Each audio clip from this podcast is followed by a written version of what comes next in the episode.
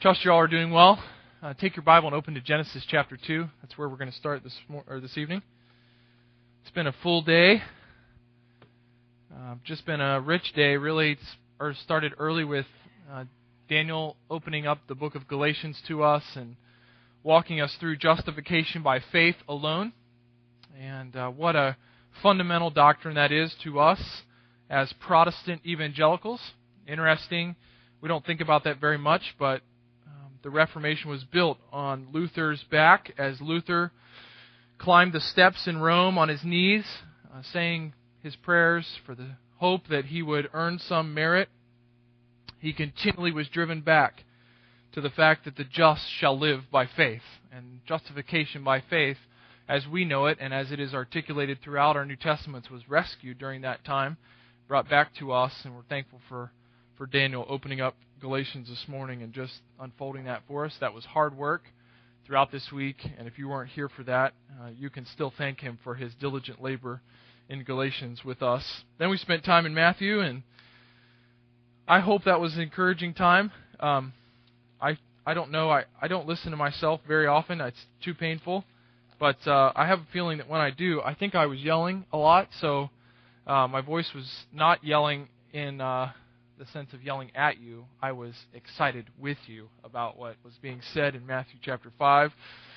I told David this morning we were sitting in my office getting ready to pray, and I was we talked about what it is that we're teaching and what we're studying. So he was telling me what he was doing, and I told him about Matthew 5, and I was reading him some stuff from my notes, and and my voice was like shaking. And I said, "This isn't good." Because there's so much adrenaline amped up inside of me for what we're going to study, and I'm so excited about this that usually when I can't talk in a controlled manner about something from the scriptures, that ends up being really loud in the end, uh, the product, the end product. So I hope that it was an encouragement. I hope that you weren't berated with the Bible this morning. I don't have any intention of being a Bible thumper. Um, I think that is a derogatory term. And I hope you don't thump your Bible at people but uh, it's exciting to interact with our Lord Jesus and to see the standard laid out for us. Uh, perfectly clear. Tonight we're going to continue on. We're taking a little break here between 1st and 2nd Timothy. And if you're new with us, we're right in the middle of a study in the pastoral epistles. We're unfolding 1st and 2nd and Titus, 1st, 2nd Timothy and Titus. And we've finished 1st Timothy. We're taking a pause, just taking a deep breath here, and taking a quick look at what Scripture has to say to the family and in particular what Scripture has to say as it pertains to parenting and grandparenting. If we narrowed it down out of those two, particularly to parents, what does God's Word have to say? And really, we could put all that God has said on a 3 by 5 card to parents. Um, we went backward and said, before we jump into parenting, actually, David started this several weeks ago as he talked to you about our philosophy of ministry here for children. Then last week we took a step back, and before we jump into parenting, we need to say what exactly is God's ideal for parents. Who are they? Well, they're spouses. They are a husband and a wife before they are a dad and a mom. And so we want to take just a quick look, and we did last week take a quick look at the role of the husband and the requirements of God's word for the husband. And now, this week, again, trotting where angels fear to go, and uh, knowing that I, I really could be stringing up my own noose, we're going to go and speak to the issue of wives from Scripture. What is it that God has created you for? What is His desire for your role? What does His Word have to say to you, wives? And this is important. This is important for all of us. It's important for men for us to understand what God has intended for our families and to help in in focusing our families on the Word of God as its standard. It's helpful for you older wives who have been wives much longer than the younger to live out Titus 2 principles that you bring before younger wives, the instruction of what God has intended for them. That's what Titus 2 commends you to. So it's important that you're not giving advice from your own wisdom but that you are first and foremost encouraging younger wives to be about what God has outlined for them and what He created them for as revealed in His Word. Each wife was created to bring God glory by faithfully fulfilling His purpose for her life. I do not stand before you based on life experience, and, and this should be general uh, information. Just in case you don't know, uh, I'll just lay it out there. I'm 27 years old. Okay, I'm 27. There is no life experience to bring to you. Um, I don't want to point out how many of you are double my age, but there are a number of you. Many of you are my peers. I am not speaking to you with life experience wisdom, and really I trust that'll never be the testimony of the teaching ministry at Grace Church, because human experience leaves us far short of what God gives us in His Word. If it is authoritative, if it is sufficient, then we must go here to find everything that we need for life and godliness, the Apostle Peter tells us. Okay? So, I'm not coming to you as a uh, seasoned wife, wives. Uh, I'm not even coming to you as a seasoned husband. I have a great wife. I have a wife who's committed to these principles, to pursuing these with her life. Uh, but I certainly am not coming to you out of a wealth of experiential wisdom. I am coming to you, though, with the perfect, inspired, infallible, and errant Word of God. And so I trust that even as we begin this, and as my heart feels the weight of what I'm about to do, and as I look into these eyes of you wives, and I realize that I have no desire within me to in any way bring your wrath upon me, because I know that your wrath upon me will be played out against your husband. And I love your husbands. And I love you, and I don't want in any way to offend. I don't want to set the wrong standard. I just want us to go and see what God has said about the role of the wife. Because this is crucial. If the husband and the wife are relating to one another as God intended, and if their roles are being fulfilled as He has revealed, then parenting starts to fall right into place. Attributes start to flow down. They start to filter out of the primary relationship of the family, which is the marriage relationship. The family is not to revolve around the children. The family is to revolve, that being the children, revolve around the marriage. And so it's crucial for us to come back to the first relationship, the primary relationship that God created. And this is His creation, this is His desire and form. Husbands and wives were created by God with unique roles and requirements. We looked last week at Ephesians chapter 5. We're going to go back there this evening, but Ephesians chapter 5 communicates to us that marriage and the marriage relationship is actually a life parable of the gospel. Right? As husbands love their wives self sacrificially as Christ loves his church, and as wives submit to their husbands, their own husbands, as we'll look at tonight, and as that loving relationship that is humble and self self sacrificing and others serving and Christ exalting is lived out, it is actually given as a life parable of what Christ has done for his church. So maybe you haven't thought about it, but your marriage is to reflect the gospel. It's to reflect the gospel in the roles that God has created for you. Husbands are to love and give themselves for their wives.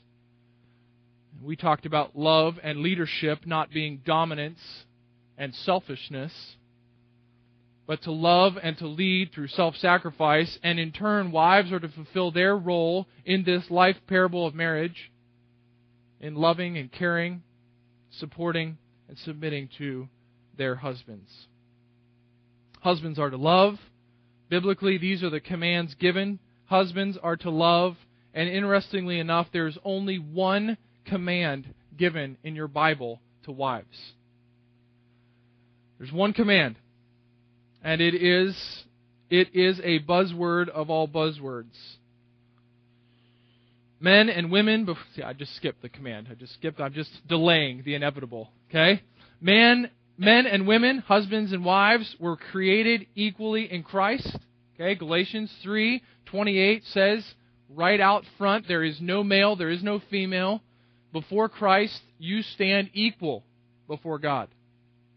Furthermore, as human beings, before your Creator, you stand as equally sinful, equally flawed, and equally guilty. There is no uh, forgiveness through your husband, there is no forgiveness through your wife.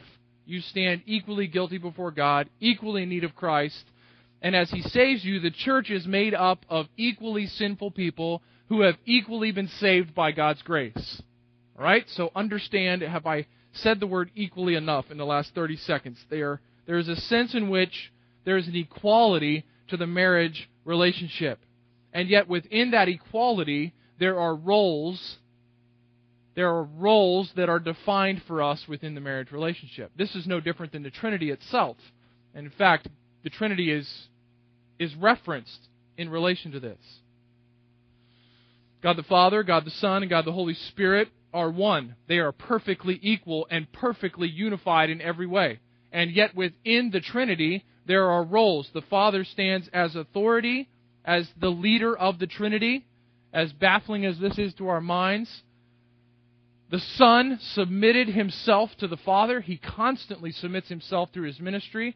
In fact, in the, in the Garden of Gethsemane, you remember that he says, Not my will, but yours. That is the, the attitude of submission of the Son to the Father. And the Spirit comes under the direction of the Son and the Father, and the Spirit operates in their absence, never apart from each other, never one over the other. There is no damage to their equality, and yet their roles are unique. This is anything but popular. You know this in our culture. This is not the popular way to interact with Scripture, and I'm very well aware of that, and yet it seems to be the plain meaning of our Bibles. And if our Bibles are in fact the Word, then we must interact with the fact that the Scriptures only have one imperative verb for wives. There's only one command to be found. And that word is submit, and it's found in Ephesians chapter 5. It's not all that's said about wives, but it is the only command given for the specific role of the wife. Submission is a problem word for all of us. Okay?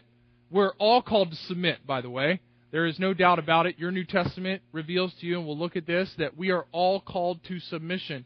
There is a submission even within the body, that is, one to another we submit ourselves. And we have a problem with submission because submission means that I have to put my own desires secondary to someone else's. That's just not in step with our sinful nature. So the remaining sin in us bucks instantly at the word submission and the concept of submission. Our hearts naturally are opposed to surrendering anything of our own will right? I mean, we deal with this on a consistent basis. In fact, all of us deal with this at different levels. Maybe you struggle with surrender of your will each and every time you close the car door and begin to drive. You drive right by the same signs I do. They have little numbers on them. You know what they say. And your heart rises up within you and you say, I don't want to submit. I don't care what Romans 13 says. I don't want to submit. I don't want to surrender my own will. They don't understand. I'm in a hurry. I'm in a hurry to go preach. So surely that is a good enough reason. And our justification of our own lack of submission hits us. Maybe it's some other aspect. Maybe it's a rule at the airport and they ask you to stand behind a certain line. And you just find yourself just welled up with this desire to stand beyond that line. You just think, you know what? Why are they telling me that I have to stand? What What is different between that carpet and this carpet? There's nothing different. I'm not a terrorist. I'm not going to go in there and hurt anybody.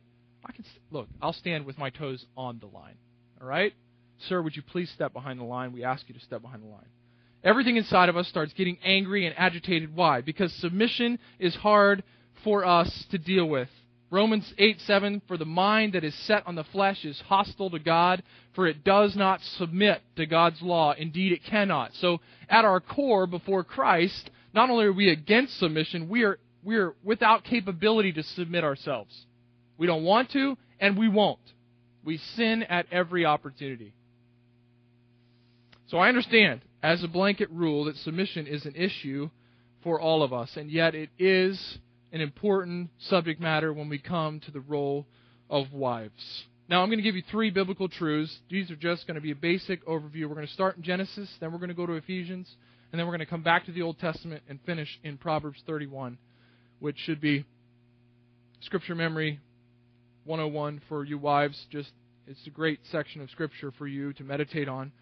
Three biblical truths. I trust that these are uh, helpful to you and informational to you as well. Okay? Wives, number one, Genesis 2, really 18 all the way down through the end of the chapter. Wives were created to help man. Wives were created to help. If you just want to leave it at that. Secondly, wives are commanded to submit. And thirdly, wives are plentiful, but excellent wives are rare.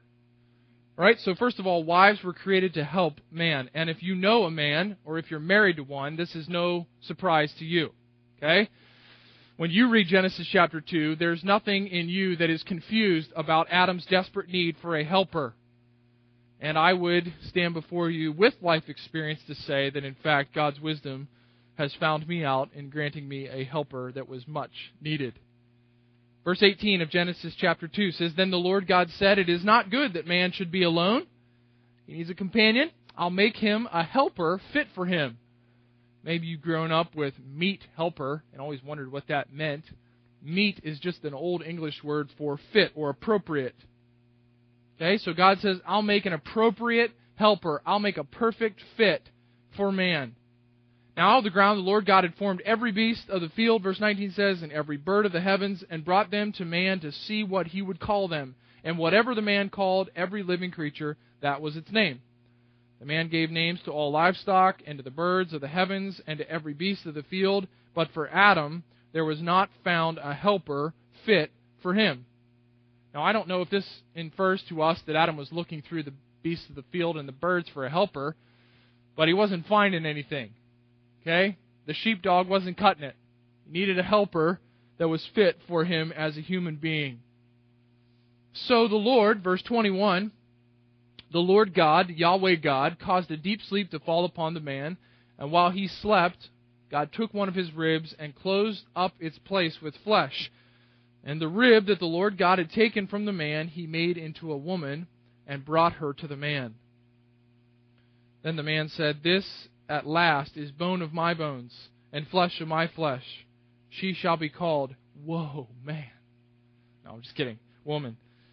Because she was, that's what I always thought when I was a kid. That's what I thought that meant. Um, unfortunately, Hebrew language doesn't let it be that way. She shall be called woman because, why is she called that? Because she was taken out of man.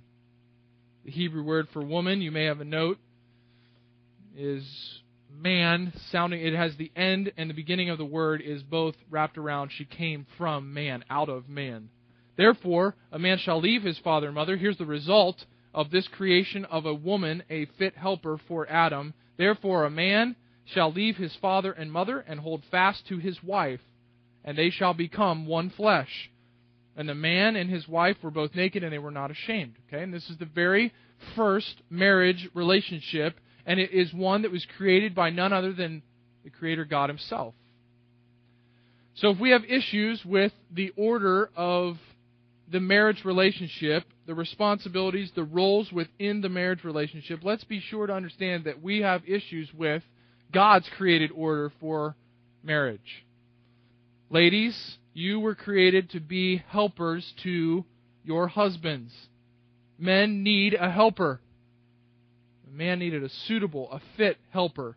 In other words, man was incomplete without a wife. Maybe you've experienced this in my uh, whopping six years of married life. It has become overwhelmingly evident that I am in need, I am incomplete without my wife. Maybe you understand this. Socially, I'm inept without my wife. I feel like without my wife, I'm not all there. Like I, I, I'm very awkward. I need my other half to be with me, to bounce off, to work with. Not bounce physically, just to work with each other in the setting of social relationships. Man needed a fit helper, a completer, a finisher. And that is what the wife accomplishes in God's plan. Wives were created for this purpose to help man. Now, let's get something clear here. While woman was created to help man, this does not mean that every activity of woman must be connected to her husband. Okay? Let's not go crazy let's not move beyond what Scripture says. Not every activity of the woman will relate directly to her husband. In fact, we're going to come back to this in Proverbs 31, verses 10 through 31. We find the, the wife being about many activities that are not directly related to helping her husband.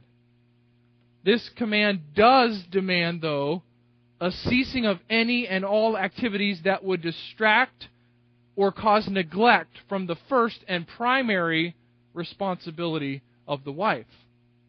Is that clear? Is that helpful?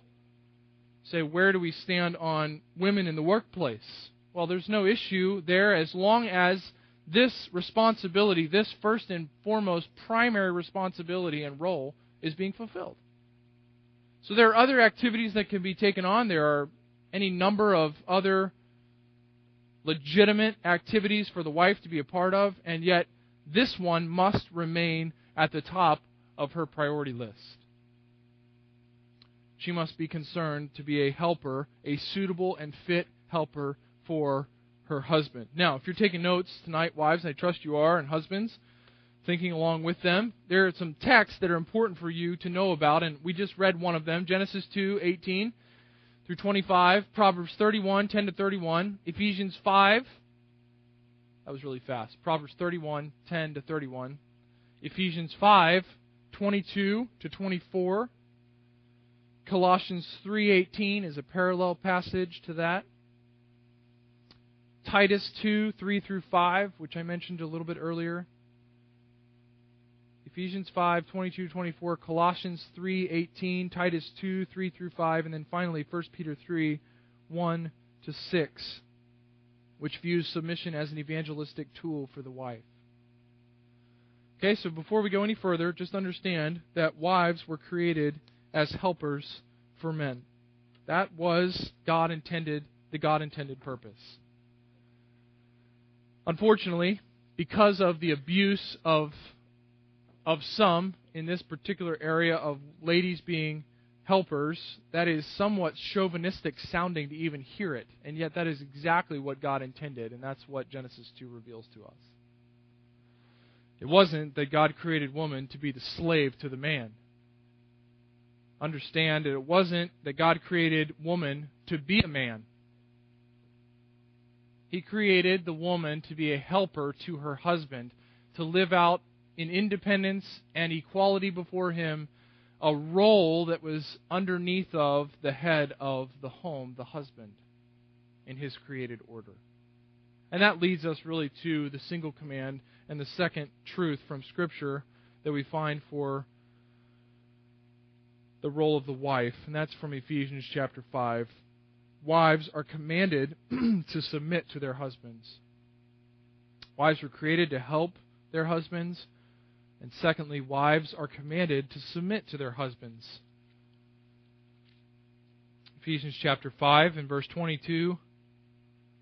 Actually, it's helpful for us just to give us a big picture of context, and it's always important when you study your Bible to make sure that you're not just looking at a particular paragraph in isolation or a verse or half of a verse because you'll get a very skewed perspective. So if you're reading through the book of Ephesians and you come through chapter 5, you're going to know that Paul is already dealing with submission. He's very much dealing with submission, but not in a marriage relationship. He's dealing with submission at the body life level. And in fact, if we go back to verse 15, he says, Look carefully then how you walk, not as unwise but wise, making the best use of your time, because the days are evil, redeeming the time, for the days are evil. Therefore, do not be foolish, but understand what the will of the Lord is. This is for the people at Ephesus, all of them. And do not get drunk with wine, for that is debauchery, but be filled with the Spirit. So don't be under control of some substance, be under the control of the Spirit. How would that be seen in the life? Well, you'll be addressing one another in psalms and hymns and spiritual songs, singing and making melody to the Lord with your heart how else will it be recognized that you're living in the Spirit, in the body of Christ? Well, not only are you admonishing and addressing one another, you are giving thanks always and for everything to God the Father in the name of our Lord Jesus Christ. So, verse 19 gives you the first expression of the Spirit filled life, which is addressing others. The second expression is giving thanks always. And then the third expression comes in verse 21, which is submitting to one another out of reverence for Christ. So the body is to represent mutual submission in its relationships. You want to say, Am I living a spirit filled life within the local church? Well, are these the characteristics you see in your life? Do you see addressing others, giving thanks always, and submitting to one another out of reverence, putting yourself underneath of others for the sake of reverence for Christ? And now Paul moves seamlessly into verse 22, and he says, And as it relates to the family, not just as it relates to the body of Christ, but in the family, wives, submit to your own husbands as to the Lord. For the husband is the head of the wife, even as Christ is the head of the church, his body, and is himself its Savior. Now, as the church submits to Christ, so also wives should submit in everything to their husbands. Now, we know from last week that that is all that's spoken to wives, and then the rest of the chapter is spoken to husbands. And you can deduct from that what you think you need to deduct from that, but it would be appropriate for us to understand there's a whole lot more responsibility and a whole lot more time taken by the Apostle Paul to address husbands than there are wives. Wives, it's relatively simple within the relationship of what God intended. So let's look at this submission, this setting aside of our own desire, our own will, respectful surrender of our desire and will to another who is placed in the role of leadership over us. What does this look like in this passage? Well, first of all, who are you to submit to? Notice the careful wording of verse 22. If you're a Bible underliner or circler, you might want to circle the word own. Wives, submit to your own husbands as to the Lord. Crucial, this verse has so much in it, but first and foremost, understand that your submission within the role of marriage is really defined for you as for your own husband. You are not under my leadership in your home. Now, you have a relationship here where you have shepherds that provide the same leadership structure within the local church. But I do not stand responsible before God like your husband does for your family or any other man here within your relationships in the church. It is your own husbands that are to be your focus. It is your own husband that should be your highest priority. I don't know about you, and it's hard to make illustrations from a personal level when we're talking about wives, but growing up in a home where my parents were my authority and I was absolutely commanded by God to obey and submit myself entirely under my parents' authority. I remember specifically that my parents were always baffled when I would go into maybe a camp setting or I would go to a sports, a basketball camp, go away for a week. They would come and see me in this camp. And I was responsive, I was submissive, I was obedient, I was quick to do what my leaders were telling me to do. And I remember specifically one time my mom sitting me down and saying, I don't understand why you have such an issue with submission to us when you are so submissive to the people that you don't even know. What is the deal?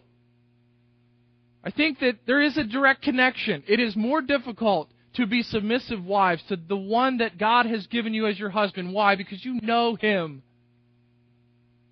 And it's hard to deal with who we are, we husbands. And yet the command is very specific. Wives, submit. But don't submit to everyone else's husband. You submit to your own husband. How? What's the description of how you're to submit? As to the Lord. As to the Lord is the conclusion of verse 22, and this has been abused, folks.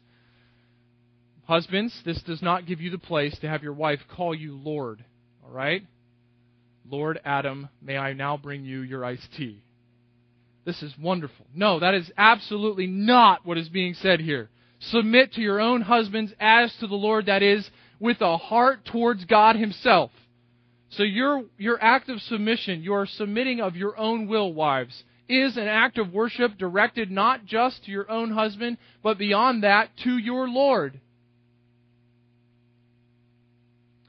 In fact, 1 Peter chapter 3 really communicates that your submission, even under an unbelieving husband, is an opportunity for you to bring the gospel, the good news of Jesus Christ, into your marriage relationship. So the who is specific, the how is it's an act towards the Lord, it's obedience to Him first. And your submission. It's a spiritual matter. God is the primary benefactor in your submission to your husband. Your husband is not to be submitted to like God. Okay, he is not the God of your house. He is your husband, and he is under God. He must submit himself under God's rulership, you are to submit yourself and your role under him. Furthermore, verse 24 says, makes it all the more comprehensive. So also, just like the church submits itself to Christ its head, wives should submit in everything to their husbands. I only wish that I had some Greek knowledge that would help us with the word everything. But in fact, everything stands as what it means. Now, we know from Scripture that in submission, whether it be within a governmental sense, whether it be within the local assembly, whether it be within your family, your relationships in your home, that everything always falls under the blanket of Scripture. Therefore, everything sets aside a husband demanding what God forbids clearly for you to be a part of, and it sets aside a husband encouraging you to be a part of something that you could never be a part of. So, restricting you from what you must be a part of, what you must be active in, or constraining you to be a part of activities that you are strictly forbidden from Scripture to be a part of. Everything else falls underneath of this command that wives should submit in everything to their husbands. It is a comprehensive submission. Okay? There aren't areas of your life legitimately that you're just allowed to keep for yourself, and those are off limits to your husband. He doesn't touch this area of my life. It's one flesh. Leaving and cleaving, becoming one flesh, and within the one flesh relationship, there are roles. And the role of the wife is to submit, while the role of the husband is to lovingly lead. Why? Well, verse 23 and 24 say that in God's created order, the husband is the head of the wife. You say, well, that must not mean what I think it means. Well, it describes that relationship even as Christ is the head of the church, his body, and is himself its Savior. Christ is the head of his church. He gives direction. He is the leader of his church. He lovingly sacrificed himself for his church. And that is the husband's role within the marriage relationship. Therefore, the why of submission, why do I do this? It's because God has created my husband as the head of this family. Submission is broader than just the family, and I hope you're getting that. In fact, in Scripture we find other definitions for submission. Believer, all believers are to submit to civil authorities, Romans 13, 1 Peter 2. All believers are to submit to the church leadership, Hebrews 13:7. All believers are to submit to one another, what we just read in Ephesians 5:21. Younger men are to submit to older men within the assembly. 1 Peter 5:5. 5. The church is to submit to Christ, Ephesians 5:24. Christ submitted himself to Joseph and Mary, his parents. Christ, the Son, submits to the Father in John 5, 1 Corinthians 11. So submission is not just a derogatory, laborious job for the wife. It is the perfect plan of God for the marriage relationship. And it will be met with the highest joy if it is done by faith as an act of obedience to our Lord Jesus Christ. Now, just as a final note before we move beyond this, submission is not silent and mindless following. Right? The wife's role is not that she is to close her mouth, go into the corner, and do whatever she's told to do. These commands are for the body. We see in 21 that we're to submit to one another out of reverence for Christ. The, the body life of the church is never to have everybody just sitting and waiting for someone else to tell them what to do. It's not a mindless activity. It is an act of the will and an act of obedience as unto the Lord, to set aside my own desire and will towards the life of someone and desire and will of someone else within the body, so far as it does not in any way contradict with what is required of me in Scripture. And so it is with the marriage relationship. Wives, as an act of obedience to your Lord, you are to submit to your husbands. This is hard truth. It's hard truth because husbands are sinful people. It's hard truth because leaders tend to take advantage of their leadership and their sinfulness. It's hard truth because of the culture in which you live, where feminism is at an all time high, and the message of your culture is that women were created to be men, and that equality must mean that there are no roles. That is the presupposition of your culture. I hope you understand that. That equality, and when we profess equality, we are equal. There is nothing better about a man than a woman. We are equal before God. The feminist movement in your culture would say that equality could only be seen if there is no distinction in roles whatsoever. And that just flies in the face of what our scriptures reveal to us. And so it brings us to the place where, again, we're forced into a countercultural understanding. We are countercultural. We are anti our culture. We are set aside. We are odd. We are different. And yet, this seems to be the clear teaching of God's Word. Third truth is that wives are plentiful. There's tons of wives out there, but excellent wives are extremely rare. Wives are plentiful. They're a dime a dozen. But excellent wives are extremely rare. And we find this in Proverbs chapter 31, verse 10, all the way through the end of the chapter.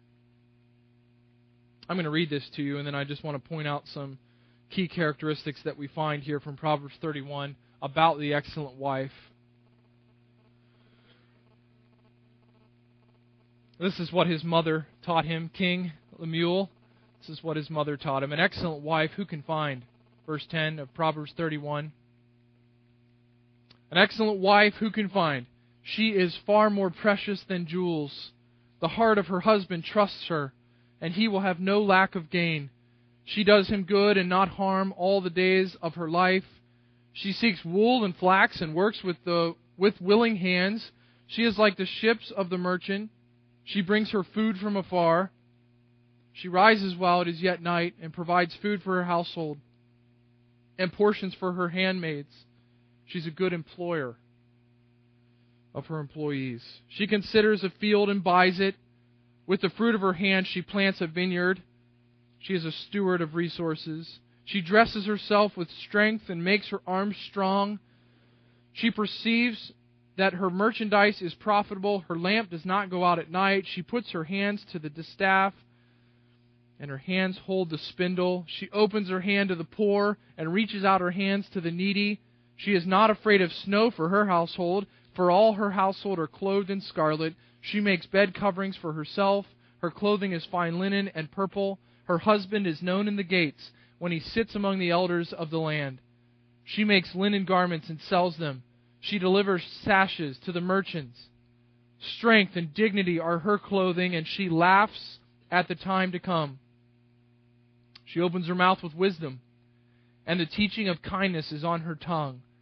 She looks well to the ways of her household and does not eat the bread of idleness. Her children rise up and call her blessed.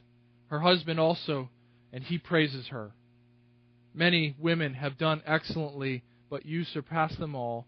Charm is deceitful, and beauty is vain, but a woman who fears the Lord is to be praised. Give her the fruit of her hands, and let her works praise her in the gates.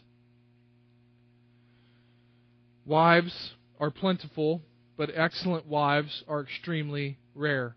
What are just a few of the things that we find from these verses? Excellent wives are trustworthy. Excellent wives are providers for their homes. Excellent wives are workers with kindness. Excellent wives are industrious and creative. Excellent wives are disciplined in their time. Excellent wives are compassionate and charitable towards those in need. Excellent wives are well groomed, they are attractive. Excellent wives are wise instructors of others. Excellent wives are, appreciated and honored by their families, their husbands, and their children. And excellent wives are marked out at the very end of this chapter as those who fear God. What is the key mark of the wife that God is blessing? That wife is one who knows God for who He is and fears Him. fear biblically results in obedience in the life of this believing wife. This chapter also concludes by telling us some things that the excellent wife isn't. She is not marked by charm, and she is not marked by physical beauty. Your culture, our culture, the message of the world around us is the opposite of what we find from Scripture. The excellent wife is the most charming, the most successful, the most outgoing woman that you can find. The excellent wife is the most physically beautiful woman that you can find.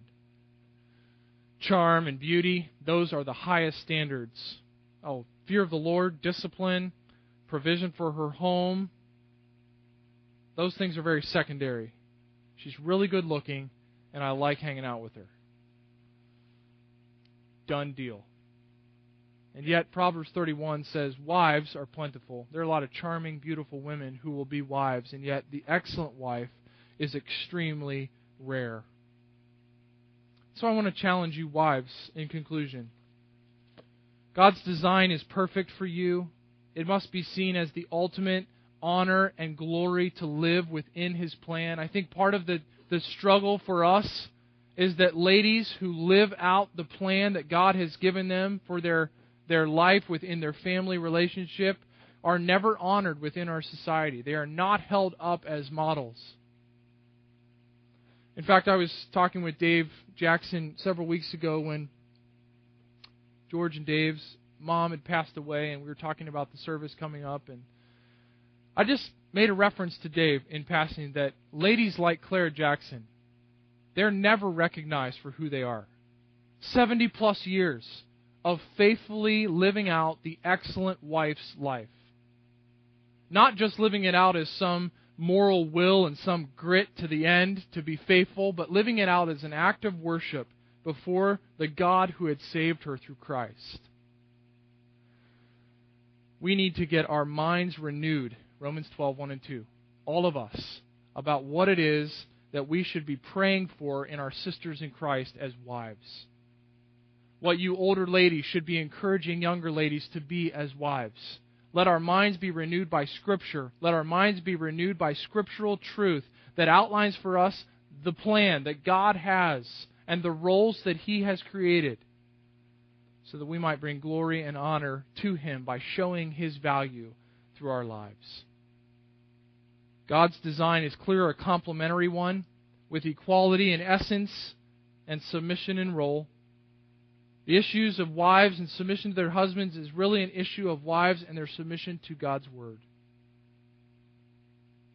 So we've dealt with the husband, we've touched on the wife, and as we conclude tonight, we're looking forward to next week bringing those two relationships together and looking at the relationship of the husband and the wife as they parent their children. These are God's ideals. Is this always the way it's going to be? Is there exception to these rules? Absolutely. But the ideal that God has set forth is that a husband and a wife would first be a husband and wife and then would turn to parenting little lives. So we're going to look at that next week, and I trust it'll be applicable for each and every one of you.